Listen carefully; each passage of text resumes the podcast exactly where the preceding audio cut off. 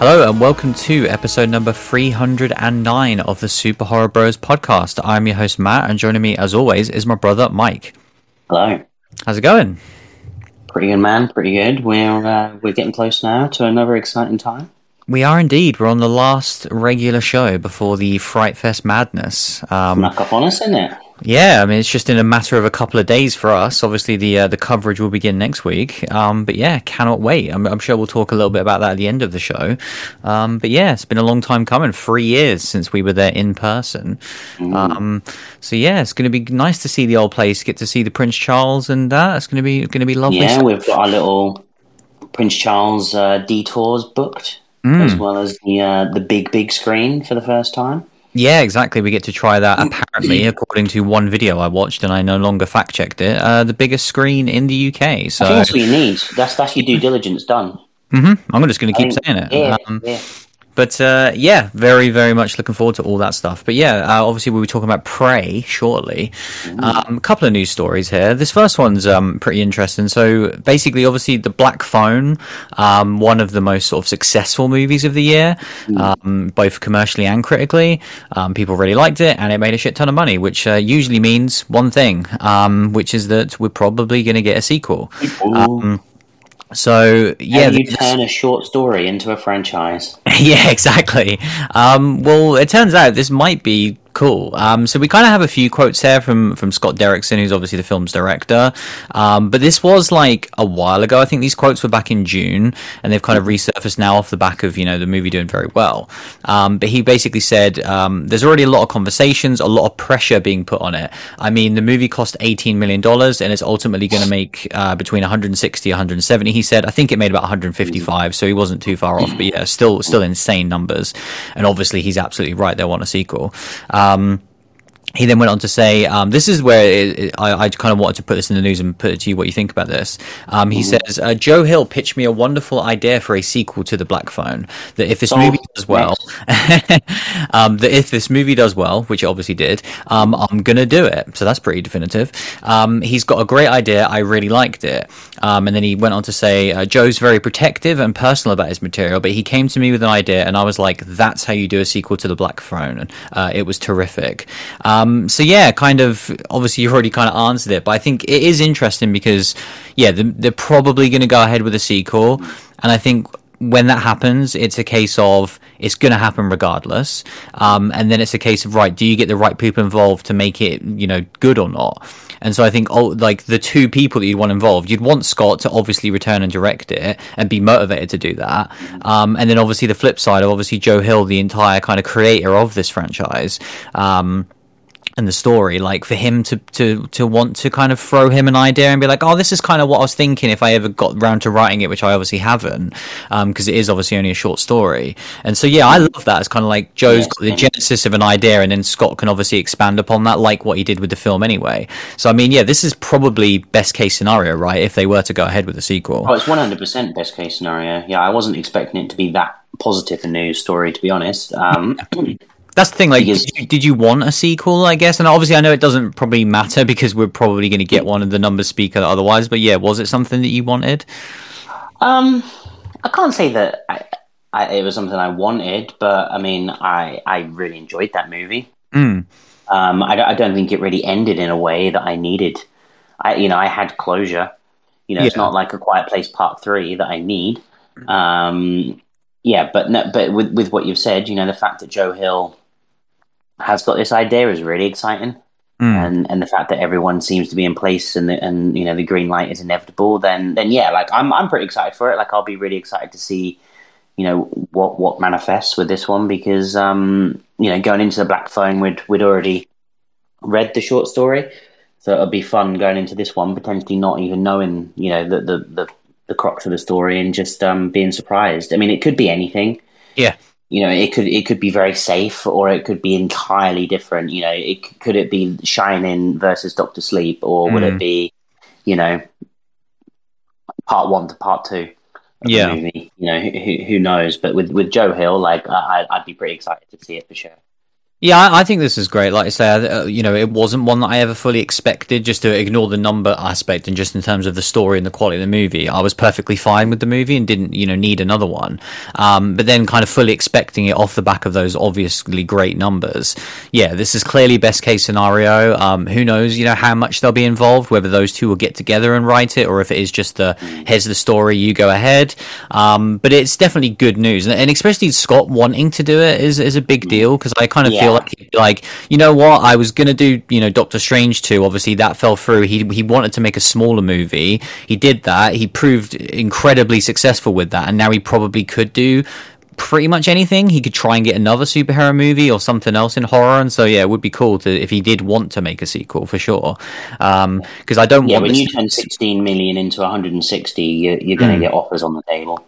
100%, yeah, no question about it. I don't want this to be like a Don't Breathe 2 type situation, where it kind of gets stuck in stasis for a few years, and then they make it, and it's just, for me, it seemed not worthwhile whatsoever. Yeah, we'll have to wait and see on that one. And then, yeah, the only other news story this week, I've been dying to talk about this in the news, because as I keep mentioning, I'm like, this thing is close, and the radio silence is overwhelming, which is the new Hellraiser movie. You know, we've been hearing talk since last year that it was coming out this year, and it seems to have been finished and, you know, post-production for an extremely long time. Obviously, the reason why it's been mostly quiet is we've known from the start that this is going on Hulu. The same as this week's movie that we're about to discuss, Prey. I'm pretty sure Evil Dead Rise is the same. And typically with these movies, Prey was a similar thing of like, oh yeah, we knew that there was a new Predator movie, and then we didn't know about it until about a month or two before release. And that was when it was like, here's the trailer, here's the release date. And that's kind of all you really need to do with streaming films. You don't need to have like the whole 6 to 9 month trailer in advance to build up, obviously, like early ticket revenue and stuff, and pre-orders and all that shit. So I am expecting a quick turnaround, but the news that we actually have this week is a rating, which, to get the kind of boring stuff out of the way, it's rated R, and the rating includes strong bloody horror violence and gore, language throughout, some sexual content, and brief graphic nudity, which sounds like a Hellraiser movie. But obviously the reason why that's important is, yeah, that's pretty much the final step. Once you hear a rating, it's like, yep, this thing's ready to go. This could come out literally tomorrow, because, yeah, it's ready to go. So I am waiting. I still think this will be October. I think in the next, maybe even by the time next time we record, it will already happen. But I'm fully expecting in the next 2 to 3 weeks a trailer and release date. I would be shocked if it wasn't still this year, and I'd be shocked if it was later than October, because I think, why wouldn't Hulu stick it on there in October? You know, everyone's going to have their different things. We're already starting to see the kind of you know, Netflix with the Del Toro project with Flanagan and different stuff, and obviously the cinema, that's a completely separate entity. So I think Hulu, this is clearly going to be like their big horror thing. Obviously Evil Dead is another one as well, because are they going to put them in the same week, or are they going to spread them out? I'm not entirely convinced Evil Dead is this year, even though I'm not entirely convinced either of these are movies, to be honest. Yeah, well, they're both done. That's the thing. It is weird, though, isn't it? Because we're not used to that on this show. We're used to the more traditional thing of hearing about these things long in advance. You know, like, we'll probably get like a Scream trailer or teaser trailer later this year, which seems mad. But yeah, what are your thoughts on this? Are you obviously excited for this one? Yeah, it's a weird one when you talk about it, because I think with something like Hellraiser, I just don't know, like, what the release will be. Yeah, you know, will they just be like, "Yep, it's out now," like, whatever, we'll see what happens, or are they going to actually try to, you know, generate some buzz or whatever? You know, as you said, I think the most sensible thing is that they do have it as their Halloween release. And you know, certainly that, or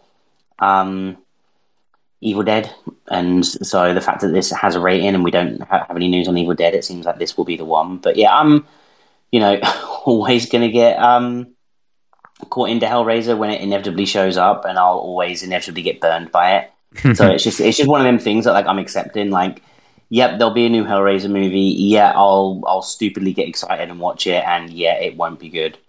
They're just the things that like I accept. The one final counterpoint, because I did want to bring it up, is obviously the director is David Bruckner, and he is a guy that we've covered a lot for this podcast. Obviously The Night House more recently, which you very much enjoyed, and I quite liked as well. Before that, The Ritual, which I think is a fantastic movie. He's also been involved in multiple anthologies, including VHS and Southbound, and I've always liked his stuff. I've never seen him do anything that wasn't at least a 7 out of 10. And if you know, and up to an 8 or a 9. And so I think if he releases genuinely a Hellraiser movie that's a 7 out of 10, like that's the best one since Free.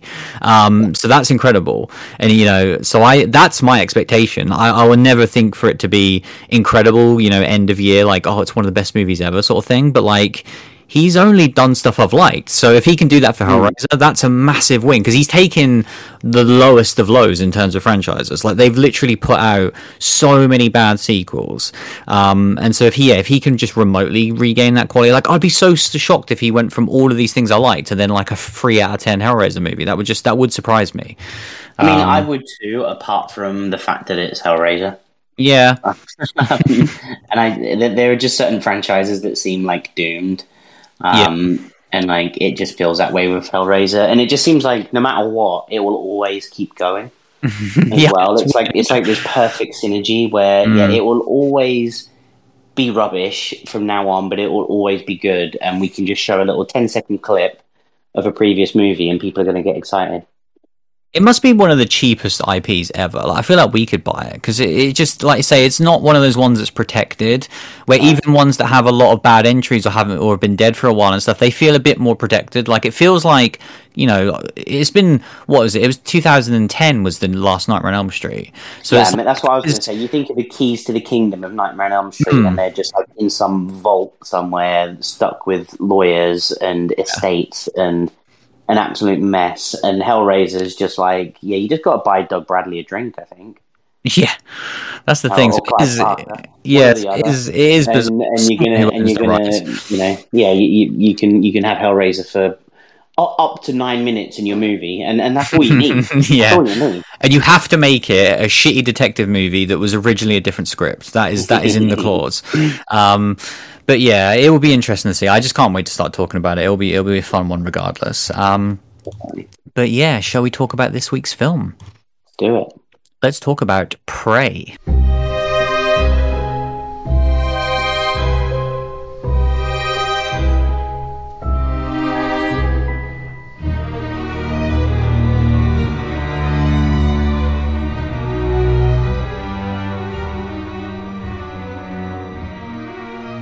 So yeah, I'm sure we've obviously mentioned this movie before, sort of, it's been around for a while, we knew about this, making another Predator movie. Obviously this isn't our first time covering Predator for the show. No. Who'd have thought we've done 2 Predator movies now for the show? It is mad, isn't it? Because there's only 5 ever, the core Predator movies.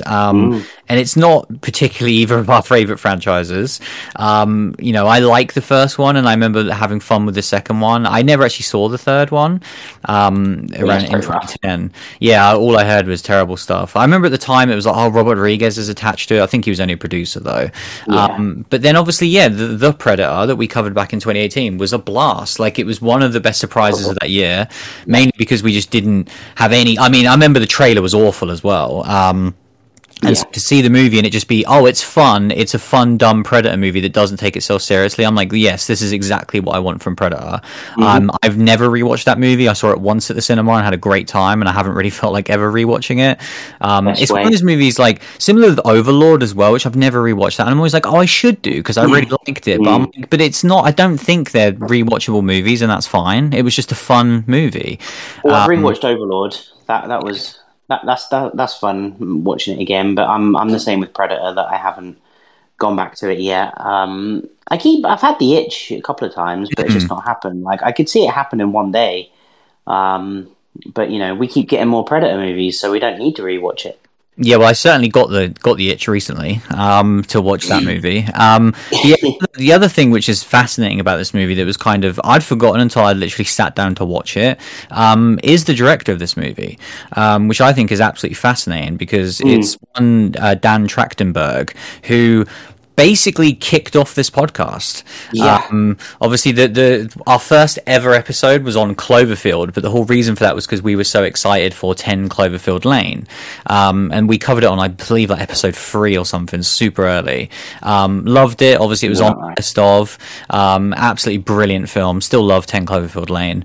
And yeah, for the longest, again, he was one of those guys early on that I was like, I can't wait to see what this guy does next. And I think he did a ton of TV, didn't he? Yeah, he did some TV. Like that year, he did an episode of Black Mirror as well, Playtest, which is awesome. Such a great episode. Right. And so, like, another one. It was like right off the bat, it was like, oh god, this guy's doing awesome shit on film and TV. Like he's going to be one of these guys, you know, like that's going to do a lot of stuff. And then he got attached to so many different projects over the last 4 years. I think was it Uncharted? I think was the main one. Oh, it probably was. You're probably right. Yeah, because he was stuck to that for years. That poor old, like that IP ruined so many people. Like being attached to it for years. Yeah, well, it was one of those ones that was just completely dead in the water, and then he just got so unlucky because I think he exited the film in 2019, and then it was about a month or two after that it was like, oh, Tom Holland signed on, now the movie's actually going to get made. Now it's a movie. Yeah, so it was just wild timing, but he obviously wasted so long on that movie, and then he's done a couple of other TV shows, like an episode of The Boys and stuff, but like this is his first film in 6 years. You know, we've done over 300 episodes between that, and it's just mad when you think about different levels of output from certain directors, and obviously there's like Mike Flanagan's like the best at that by far because he's just insane, but even other people we're getting to now, you think the Jordans and the Ari Asters and at least 2 or 3 different projects from a lot of these people now. Well, John Krasinski's put out 2. Yeah, he's an actor.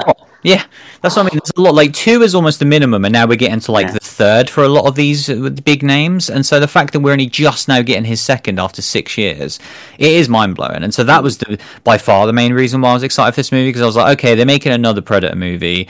When I first heard about like the setting and start of this, I wasn't excited. But it was definitely him being attached. Was like, well, damn, if he's gonna make it, like I'm gonna watch it. And yeah, we have watched it. So yeah, I guess that's it. Before we talk about plot, is there anything else you want to talk about?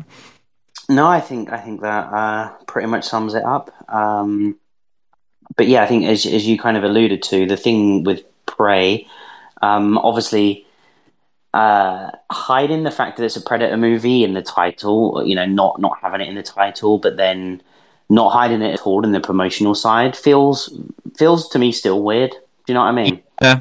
I kind of get it because it's just a stupid like play on words, isn't it? Like Predator, Prey. I think that's but like you say, it's not hiding the fact that it's a Predator movie at all. No. And so basically, this is what set like 300 years ago.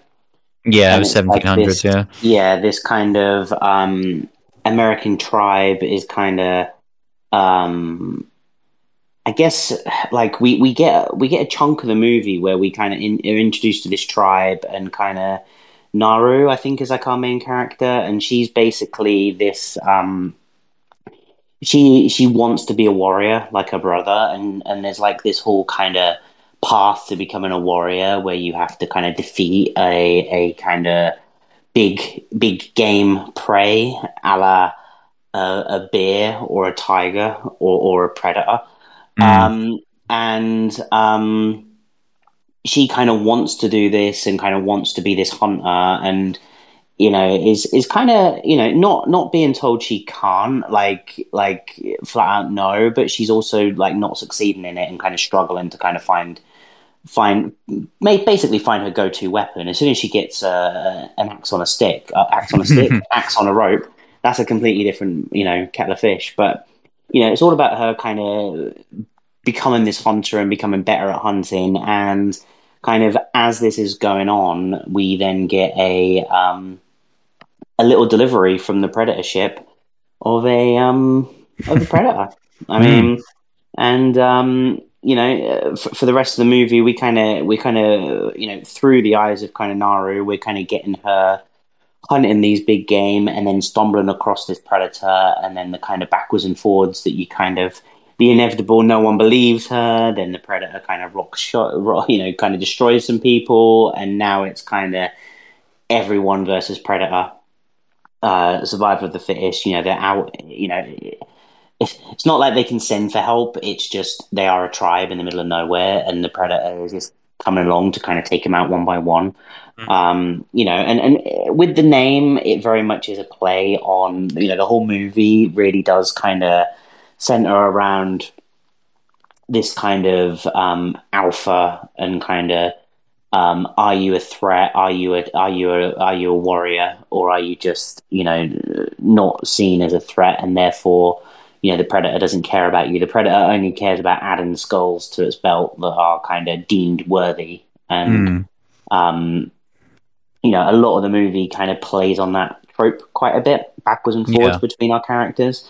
But yeah, I mean, it's another Predator movie, bro. Like, what more can you say? Yeah, they made another one. Yeah. Do you want me to go, or do you want to go? You can go for it. Yeah, I don't like it. I didn't like the setting initially. I found it very weird then when we actually got introduced to our characters, like their accents and how like modern everyone sounded. Like their little one-liners and sarcasm and little quips to each other wasn't believable to you. Oh my god! Like I don't know why it triggered me so hard. Did it trigger you? Yeah, I wrote a note about it. It's ridiculous.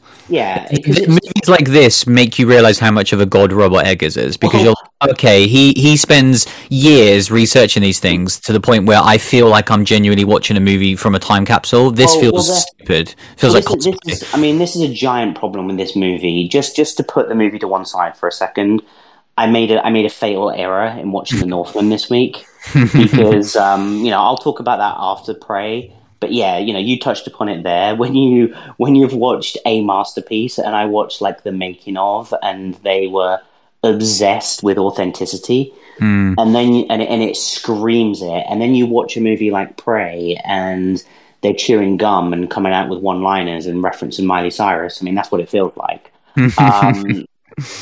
You know, it really does take you out of it. I didn't feel for one second that I was 300 years ago. Not for one second in this movie, which is a giant problem.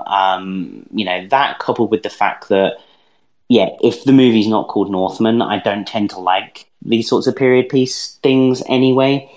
And then that coupled with kind of, you know, I think so many people want the original Predator movie and want it to be the Predator in the woods and man versus Predator and everything else. And I think, you know, the only positive things that came from the third Predator movie that you hadn't seen that people said was like, oh yeah, they're trying to do it like the original.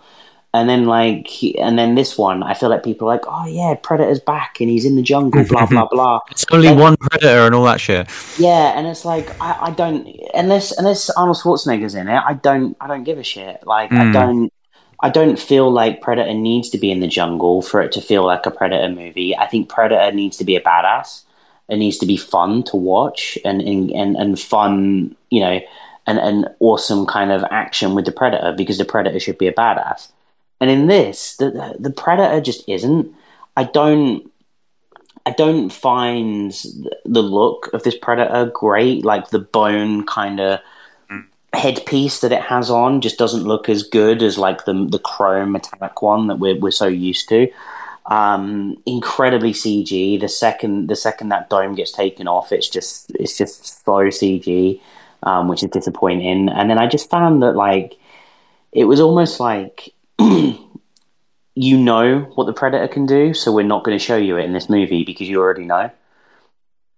And that coupled with the fact that throughout this whole movie, I'm kind of just sat there thinking, like, the Predator's meant to be, like, the most badass, like, Predator in the galaxy. Like, you know, you have to fight Arnold Schwarzenegger in order to meet your match if you're a Predator. Like, basically, only the Terminator can beat you. And with this, we've just got, like, a load of people with, like, bows and arrows that are like putting up a fight, and it just doesn't, I don't know, it just didn't. It's not like it's Alexander Skarsgård either. They got like the skinniest little run ever to play like the guy. I'm like, this is just stupid. Yeah, you know, and so just, you know, it's one of them where, you know, when like when you watch a bad slasher or whatever kind of villain versus, you know, group of people, and when you watch a good one, you have a final girl emerge, and that final girl feels authentic, you know, and if you make a good final girl, you can make a 40-year franchise out of it. And if you don't, you just end up being like, well, at one point, everyone is equally as just, you know, I know that these, you know, a lot of them are meant to be warriors and stuff, but they're all very similar. And it's just like, oh, no, these are the two that the story is about. So these two will put up a fight as opposed to anyone else. There's no real reason why our lead character is the one that becomes the final girl. And I don't want to like harp on that, but it does. No, it's a good point, though. It did just feel that, like, you know, oh, we're an hour and 10 minutes in the movie. It's now time for the Predator to take some damage, you know. And it just felt very by the numbers. Everything we got, like one of the best action sequences in the whole movie is when Naru kind of goes wild with her axe on a rope and kind of takes out a load of humans. And I'm like, not like the best scene in the movie has nothing to do with the Predator. Like, that's a problem if you're making a Predator movie. You know, the Predator is invisible as well for like 2/3 of this movie. Which, again, I just think, like, yeah, I know that's a gimmick in that, but it's just kind of, I want to see the Predator. You know, that's what was so fun about the last movie we got. We got the Predator doing ridiculous shit constantly. Yeah. And that's what I wanted. You know, I didn't want this movie. And I think when we saw all the promotional stuff, I kind of thought to myself, this isn't what I really wanted. Yeah. And, yeah, haven't now seen it. Like, I have slammed it like lots. Like, don't get me wrong, this movie isn't like garbage. I didn't detest it. It's just it didn't deliver for me, you know. And then that coupled with the frustrations in particular of how it doesn't feel authentic just made it, you know, fairly unenjoyable. Yeah, I mean, I completely agree. I think you touched upon pretty much all the major things I wanted to bring up. But what I will say is, like, I do think this movie's terrible. It really pissed me off, actually, like, a lot of it, for multiple reasons. It might be because I watched it in 55-minute segments. That helped. Well, no, I watched it properly. I hadn't just watched The Northman, and I still found it to be just devoid of any personality, of authenticity, of any sort of tension, of any sort of, like, oh, here's the Predator doing badass shit, and it feels like it's a threat. Because, like you say, the movie's constantly telling us, oh, the Predator doesn't think these people are a threat, and so he just doesn't fight them. And so that's, like, a majority of the film. And then it's like, oh, well, I guess they've got the one-up on him now, and that's how the fight ends. And so it's just... that stuff's abysmal. But to take it back to the start, like, even right off the bat, there's such a stupid part in this film, which is the way the logo comes in at the start is actually, like, so cringe. And again, completely goes what we're saying about how if you set your movie in a time period, I want to at least somewhat try and believe that. I know that they're not all going to have the historical accuracy of a Robert Eggers movie, because that's impossible, because, like, I don't think any other movie does it the way he does, but just at least try. But, like, having this the logo is awful, and the fact that it comes in with, like, 20th century and all the copyright on the screen as well, and the way it's really hard to describe, because it's not like a traditional logo. It's like part of the film in a weird way. Like, it's just stupid. And then actually, as soon as the movie starts, we're introduced to these characters. What it immediately became obvious to me was that it really felt video gamey. And we've said this a lot recently, and normally it's a good thing, but this was the first time it's been a major problem for me, where this just felt like a bad video game, and more specifically, like, the worst parts of the Assassin's Creed games. I was literally going to say, it feels like a Ubisoft game. Yeah, because it was just, we're going to copy and paste a generic, boring action film, throw in a female lead because we think that's a bit of an interesting thing to do these days, even though it's been done loads, and, you know, it's been done good and it's been done terrible.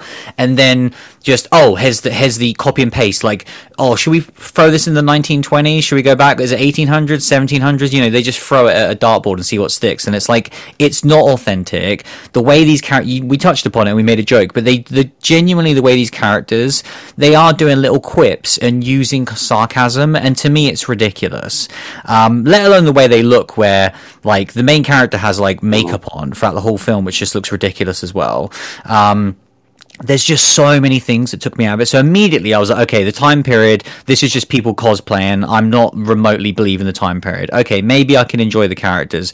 There's no characters, like I say, it's just, oh, these are all the same, but these are the ones that are chosen to be our, you know, this is the character that you selected on the start screen of the video game, so this is why this is the lead character. Did you choose male or female, and you would either be the brother or the sister? 100%. Basically. Yeah, because they're the exact same character, yeah, and it's like, oh, it's just so annoying. And then, like what you said, this CG in this movie throughout is so bad, and the fact that it's constantly real animals that are CG as well, it just that has to be done to such a high standard, because even early on when they show like a snake and I think it's like a rabbit, and I'm immediately like, this looks shit because it doesn't look real. I can't get a rabbit, bro. Like, so, yeah, exactly, because like they have a dog as well throughout the movie, yeah. And so they use an actual dog, but then there are certain scenes where that's not even real as well, and I'm like, come on, like, because it's holding, I think, the rabbit that's clearly not real, and I'm like, come on, like you couldn't even do that. And then so the level of just the overall CG for all the animals is shit anyway, let alone when we get to like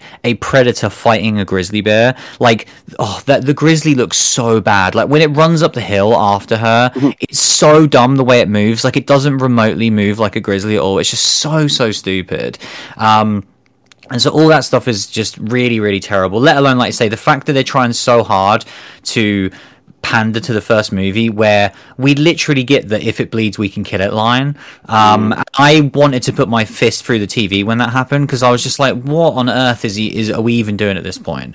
And so yeah, it was meandering, it was boring, bad CG, and then the finale was the most pitch black thing I've seen since the ending of Morbius. Like the entire last 20 minutes, like I've paused it and taken a few photos, which I might put on social, because I was like laughing, where I was like, I cannot believe how little you can see on screen. And it's because of the whole the cool neon green of the Predator when it bleeds or whatever. So you see this tiny bit of color, but it's not worth the other 95% of the screen literally being pitch black, and I can't tell what the fuck's going on. Cool, man, you can use it as exactly.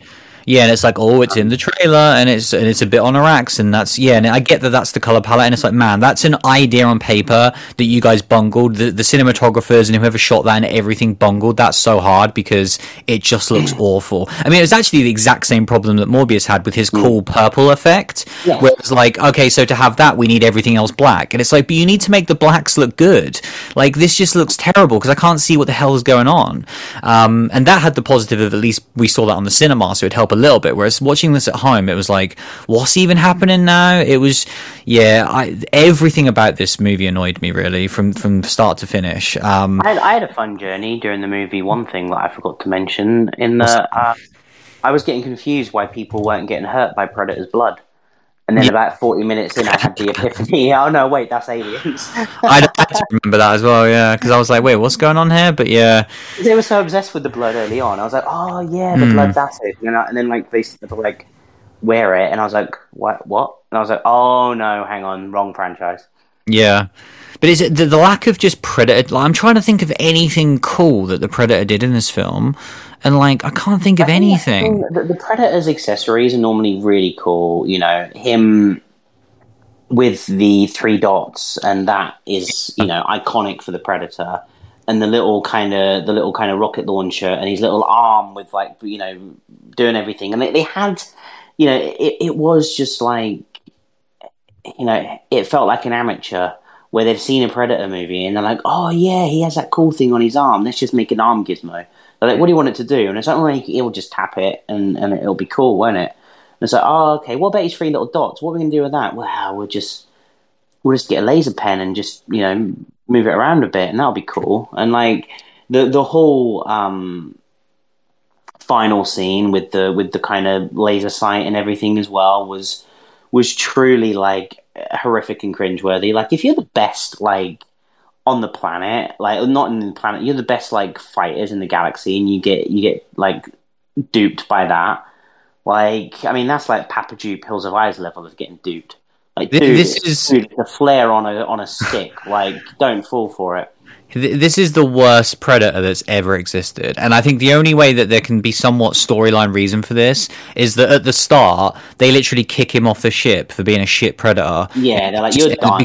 Because he's awful. Like the fact that, like you say, all of the Predator movies are, he's supposed to be the ultimate killing machine. That's why he's the Predator. And he goes up against, like, modern technology. Like, we've seen him go up against machine guns and all that stuff. Whereas, yeah, throughout this whole movie, he's either going against spears or bows and arrows or single shot pistols and rifles, and he gets his ass handed to him. It's so stupid, it's so unbelievable. I think, ultimately I hate this premise anyway. I think the idea of putting a Predator in this time setting is awful, and they didn't. Predator in the future, like when technology is even more advanced.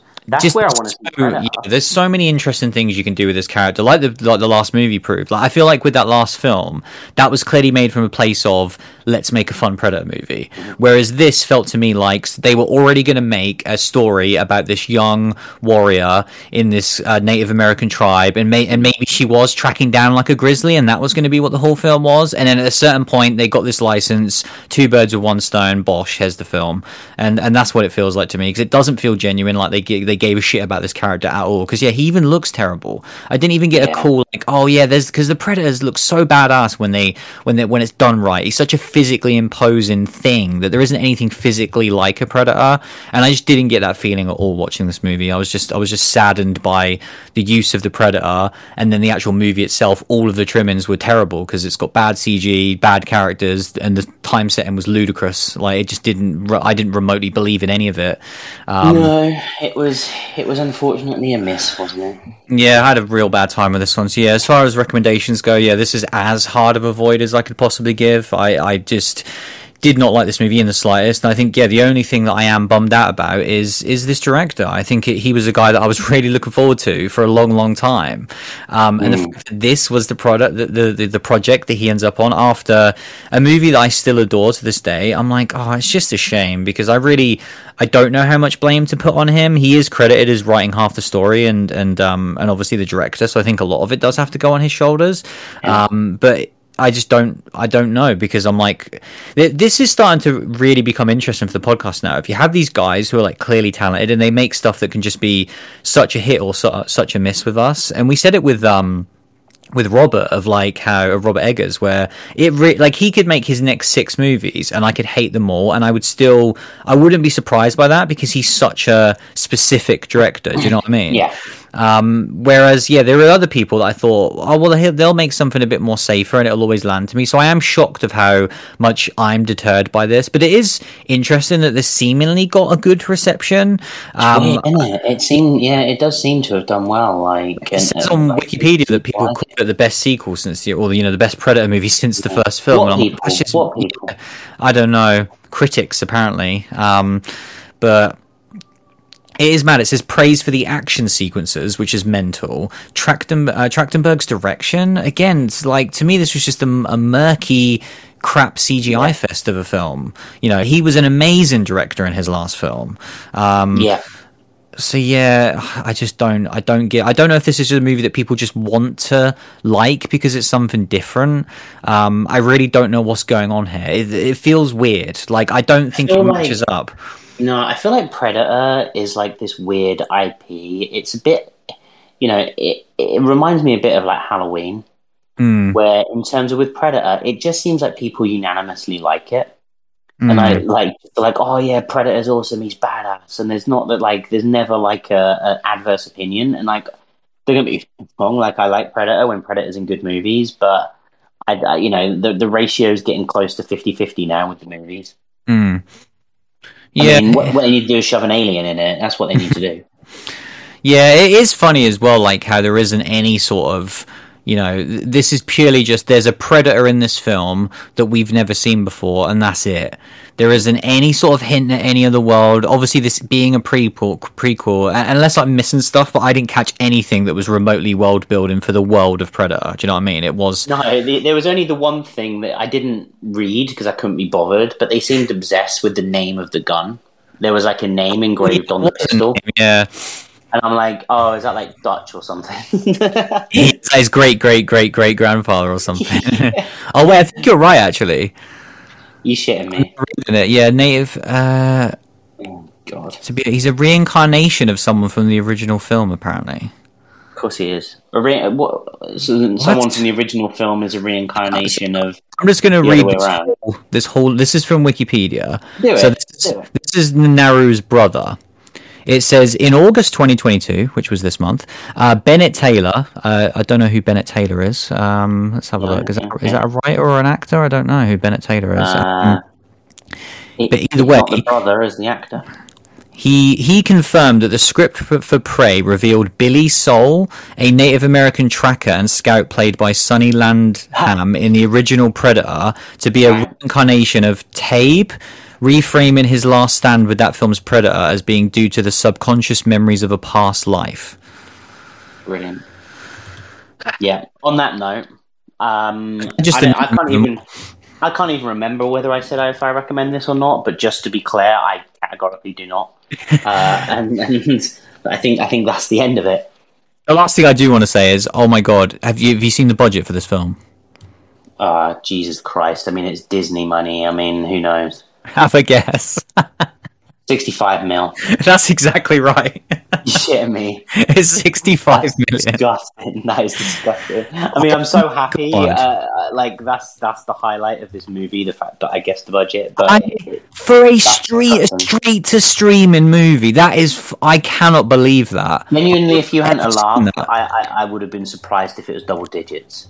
Like, well, with bad CG, I thought this is going to be 15 to 20. But the fact that it's bad CG, and the fact that this wasn't ever released in theaters, and it didn't seem like it ever was a theater thing. Like, I could the cast. Like, I mean, you're not paying a lot of money for the cast, Steve, are you? Like, I mean, and also the Predator is played by an ex-basketball player who's done nothing else. Sweet. So it's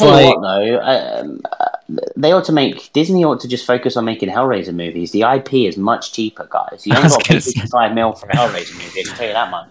I know. I can't wait until Hellraiser comes out later this year, and the budget was like 2 million, 120 million.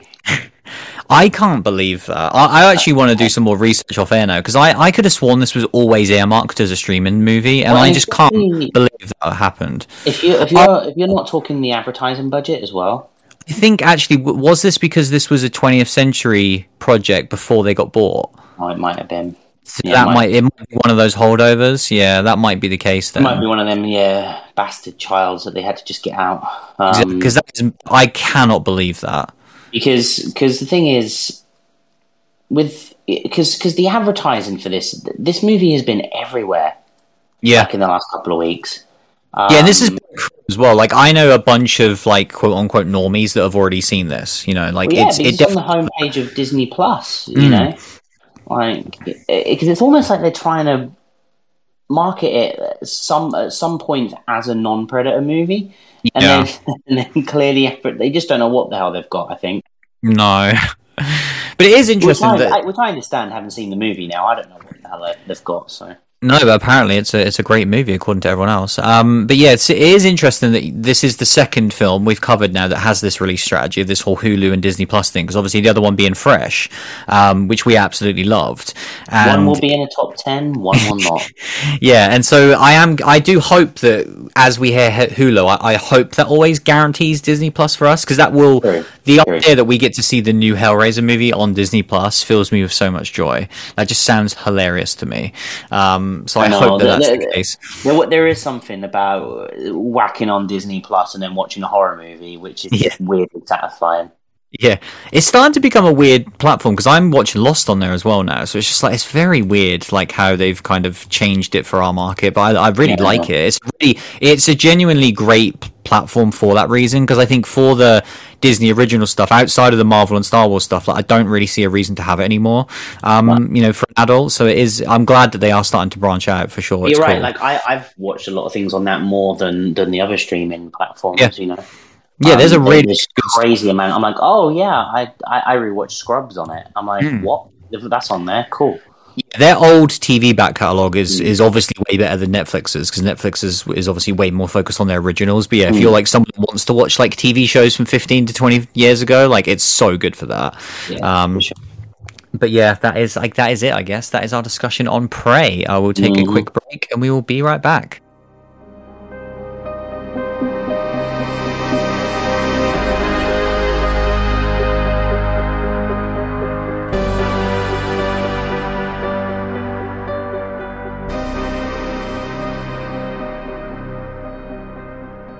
But that's it.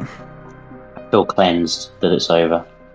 Yeah, I'm glad. Let's. Why don't you tell us about a good film real quick before we get hyped for Fright Fest? I'll tell you about a good film. I'll tell you about a great film. Northman is just out of this fucking world. Like, second time round, absolutely loved it. I think it was weird because certainly the start, I forgot how like insane the start is really, and how it's kind of trippy, and suddenly you've got them crawling around on all fours pretending to be a dog, and I'm like, Jesus, what's going on here? But like the second you see the Viking longboat and you get a Skarsgård, like the movie's gold. The movie's 10 out of 10 from there on out. Like, it's thoroughly enjoyable. I think we said about it before in our original review, but I think the pacing is fantastic. This movie just doesn't breathe. Like, once we get past that opening bit, like, he's just tearing shit up as a Viking, going to the site, getting the sword, trying to get his revenge. It's very, I almost wanted more time with, like, Anya Taylor-Joy's character. Like, I kind of... It all just went so, it happened so fast, even though the movie is quite long. The scene where he kind of is first introduced as a Viking and they take over the town, and it's all done in like a singular shot. I don't know how much we spoke about that on the original kind of review, but like that was just out of this world. Like, watching it again, like I had to like pause it and rewatch it. I was just like, Jesus Christ, this is so, like, it's the best, like, fighting, like, that sort of fighting that I've seen, like, post the Lord of the Rings movies. And, like, certainly way more violent. And I think that's the thing, just everything about it screams, like, as we said earlier, authenticity. They did so much research, and he just, like... His main goal for the movie was to make it the most historically accurate Viking movie. It almost to the point where he's like, I don't even care if I make a good movie or not. I just want it to be really fucking accurate. But then, luckily for us, he's really good at making movies as well. Yeah. But yeah, I had an absolute blast with it, and I think as well, like as I'm watching it, I'm like, I started to play the little game with myself, like, how much of a genre movie is it? Where does it sit? And I'm like, this movie's just gory as hell. It's like it's a revenge story of a murder that is carried out in multiple murders. Like, it is a great movie for people in the podcast to watch. Yeah, 100%. And I absolutely loved it second time round. I can't wait to talk about it at year end again, because we 100% will be. Yeah, I'm looking forward to my rewatch. I've had it sitting there on 4K for a while. I'm kind of saving it for a rainy day, which I'm sure is going to be soon, shortly after Fright Fest. And yeah, I can't wait to rewatch it, because it was a magical experience. Where I remember what we said at the cinema when we came out, it was like weird to adjust to real life again after it, because it was just so, I was just so enamored with that story and those characters, and that time period. So yeah, I can't wait to watch it again. He really is just unbelievable, and it's. The only frustrating thing is, like, I just hope people like him get their fair shake in this world, because people like him, people like Edgar Wright, they deserve everything. They're genuine geniuses, and they should never have to fight for their vision ever. Yeah, we're all blessed as fans, let alone as the producers and production companies. All of these people are blessed that we live in the same timeline as these people, because we can't fathom how talented they are. No. It's insane. Also, in the making of, he came out with a line that was something along the lines of Willem Dafoe is one of the best actors of this generation, and I'll fight anyone who disagrees with me. I'm like, I will stand behind you in that fight, Edward. Yeah, we said it. If he is on the Mount Rushmore of actors for me, I don't see how he can't be. Yeah, and that's exactly what Eggers was saying. And it's like, it's obvious that he feels that way, but it's also nice that he does commit that to film. Yeah, it's awesome. So yeah, I can't wait to see what this guy does next, whatever it is. He's absolutely amazing. The other thing as well is his cinematographer, I believe it's Yaron Blaschk, who obviously did his last two movies, and who I think is just equally is incredibly talented. Obviously, he got nominated for the Oscar for Lighthouse, and would be amazing to see it again for this movie. He's the cinematographer on M. Night's new movie, which is crazy because I think he's only done Robert's movies and a couple of other small things. So the fact that like M. Night's got him, that's made me so much more excited for his next movie as well. Like I wouldn't anyway, but the fact that he's got in my opinion the best in the world to do that job, I'm like, holy shit, that is awesome news. So yeah, I'm looking forward to that as well. But yeah, that is it for this week. And yeah, in a matter of days, we're going to be on our way to London for a bit of the old Fright Fest, which is going to be awesome, isn't it? I just cannot wait. It's weird to be back after this long. Will it be different? Will it be the same? We shall have to see. But and I'm looking forward to that. Yeah, it's great. Like we'll be talking about it all. So yeah, obviously as far as the next few weeks go, just keep your eyes peeled on the feeds, I guess, because who knows? Like it probably will be a different schedule to what you're used to for the time being, and so but it'll just all be good Fright Fest goodness for a while. We're gonna have a hell of a lot of movies to discuss, and however many episodes we do that over and. When we can actually sit down and do it, like we want to do it right as well. So it's just a case of the content will be there. There'll be a lot of movies to go through and it's going to be fun. And I think the thing about this is as well, like it's fun when you can, well, it's not fun because the movie sucked, but it's fun when you can talk about a movie like Prey and it's just on a streaming platform that everyone can see. But the magic of Fright Fest is that like, we might be talking about movies that just never see the light of day. Or may come out in a year to 18 months, and the post Fright Fest is incredibly fun. Hopefully for listeners that movies that we hopefully loved will start to come out, but then there'll be the ones that we didn't get to see that will start to come out as well. Yeah, there's already some that we'll know are coming soon, but then there'll be multiple world premieres that we get to see, which is awesome because it will be the first that a lot of people have even heard of a lot of these films, and so to get them on people's radars is sick. The other thing as well that's quite funny is that at the minute there seems to be sort of every horror movie under the sun is currently out of the cinema, which is hilarious. Because it's genuinely the busiest it's been. I want to say maybe ever for the podcast, but easily post-COVID. I've never seen anything like it, where there's about 3 movies out of the cinema right now, and there's about another 3 within the next few weeks. We might not see a lot of them. They'll always be on demand, and the good thing is, like, the turnaround now is so quick. Like, I'm pretty sure Nope comes to digital this week. Really? So, so the turnaround these days is usually a month. So a lot of these are going to be easily available come October and November. We'll get round to any of the ones that sound good. We'll keep our eyes peeled. Like, to be honest, there isn't a huge amount of it that I was particularly excited for. Off the top of my head, that Orphan movie wasn't really one that I cared about, and a couple of others. But then there definitely is a few, like the A24 movie, Bodies, does look interesting, at least because it's a slasher, and a couple of other ones. Like, the one I'm really looking forward to, actually, is Barbarian, which is at Fright Fest as well. But that is getting a UK release in September anyway, and a couple of other ones like that. So, yeah, there's going to be so much to talk about in the coming weeks, let alone when we get into October, let alone when we get to like TV shows as well, like Del Toro, or American Horror Stories has already started as well, and I haven't even started it yet. We're gonna get to Chucky soon, so we're just gonna have so much to talk about, which is great. Like, I imagine we won't be doing a Craven for a very, very long time. Seems that way, but it's fine because we've got a good one to save. So looking forward to that new Nightmare when we get to it. I've already started my quest with watching The Nightmares, which we'll talk about at a later date. I'm excited for that quest. Yeah, that'll be fun. I'm as excited for that quest as I am like the new Nightmare discussion. yeah, that'll be interesting. But yeah, for now that was episode 309. Thanks for listening as always, and we'll see you again very soon. See you later, everyone.